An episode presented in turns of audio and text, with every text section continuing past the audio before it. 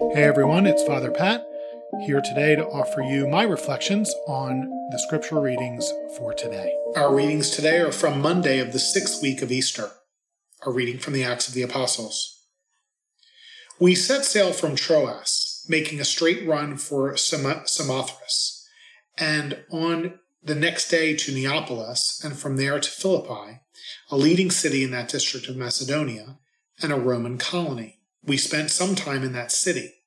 On the Sabbath, we went outside the city gate along the river, where we thought there would be a place of prayer. We sat and spoke with the woman, women who had gathered there. One of them, a woman named Lydia, a dealer in purple cloth from the city of Thyatira, a worshiper of God, listened, and the Lord opened her heart to pay attention to what Paul was saying.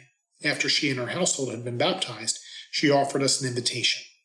If you consider me a believer in the Lord, come and stay at my home. And she prevailed on us. The word of the Lord. Thanks be to God. Our response The Lord takes delight in his people. The Lord takes delight in his people. Sing to the Lord a new song of praise in the assembly of the faithful. Let Israel be glad in their Maker. Let the children of Zion rejoice in their King. The Lord takes delight in his people. Let them praise his name in the festive dance. Let them sing praise to him with timbrel and harp. For the Lord loves his people, and he adorns the lowly with victory. The Lord takes delight in his people. Let the faithful exult in glory. Let them sing for joy upon their couches. Let the high praises of God be in their throats. This is the glory of all his faithful. Alleluia. The Lord takes delight in his people. The Lord be with you. A reading from the Holy Gospel according to John. Glory to you, O Lord. Jesus said to his disciples, When the advocate comes, whom I will send you from the Father, the Spirit of truth who proceeds from the Father, he will testify to me, and you also testify, because you have been with me from the beginning. I have told you this that you may not fall away. They will expel you from the synagogues. In fact, the hour is coming when everyone who kills you will think he's offering worship to God. They will do this because they have not known the Father or me. I have told you this, so that when their hour comes, you may remember that I told you. The Gospel of the Lord. Praise to you, Lord Jesus Christ. All of us tend to romanticize the past, I think. But I firmly hold on to the notion that there was a time in my life that I actually had a pretty good sense of fashion. That, of course, was back in the days when I wore a suit every day to work, and I liked finding a unique, unique shirt tie combination or a cool pair of socks to wear. I think there must have been a point in the seminary, though, when they hypnotized us and stripped us of any ability to dress with style, because I can state with absolute certainty that I have never met a priest who has any taste in clothing. Lucky for me, though, there are a few women who receive this reflection or, or listen to it, who at least attempt to help me not look completely ridiculous in public. Anytime that you've noticed uh, that I'm wearing something that you like or admire, which I understand is not often, one of those women gets 100% of the credit. That's just one of the many ways that women are essential to the life of the church and my life. In today's first reading, we meet Lydia, a dealer in purple cloth and a woman. Purple dyed garments were expensive, and Philippi was a prominent city in the empire. So Lydia was likely very influential among the important men in that town during a time period when women's influence was more, let's say, muted than it is today. Philippi had uh, very few Jews, so there would not have been uh, enough of a population to build a synagogue.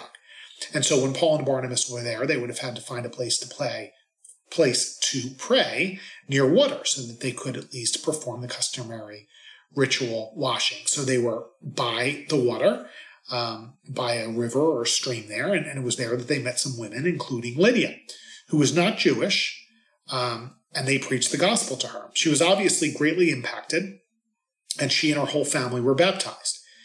These were the first recorded baptisms in continental Europe, by the way. It's the first evidence that we have that someone in Europe was baptized into Christ Jesus. After Paul and Barnabas leave there, then it's Lydia who spreads the gospel among the prominent Philippians. And Paul later, of course, we know, writes a letter to what is becoming a, a growing uh, church community there. But isn't that just the way of the world? I mean, if we're honest, women very often are the driving force in in in uh, preaching the gospel in their families, just like Lydia was to her family.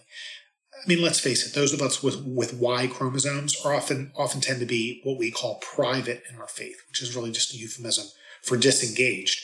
And the women in our life remind us of what it means to pray, to love, to worship, the importance of all those things, all those things, and and teach us how to be good examples to others. They they show us up time and time again. It's often the women in our lives who intercede for us in prayer, who sacrifice for us, and and yeah, they they they also help us to at least look decent when we walk into a church or a decent restaurant, for that matter.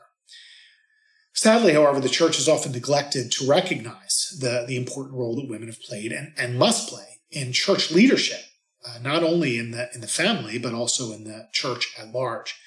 Since the Second Vatican Council, women have begun to take on prominent roles in diocesan leadership, and Pope Francis, in his uh, March um, Apostolic Constitution, March of this year, he issued the Apostolic Constitution entitled Praedicate Evangelium, in, uh, in which he changed church law to permit non-ordained men and women to hold any post in a Vatican dicastery or department.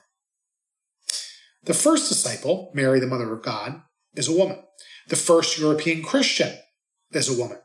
The first person to teach most of us about God is a woman. In fact, we traditionally refer to the church herself as the bride of Christ. St. Lydia's feast day comes up this summer on August 3rd, but I'd suggest spending some time today asking her for her intercession as the church uh, continues to discover and celebrate and empower the holy women who give the church its firm and tender heart. May Almighty God bless you this day, the Father, the Son, and the Holy Spirit. Amen. Have a great day.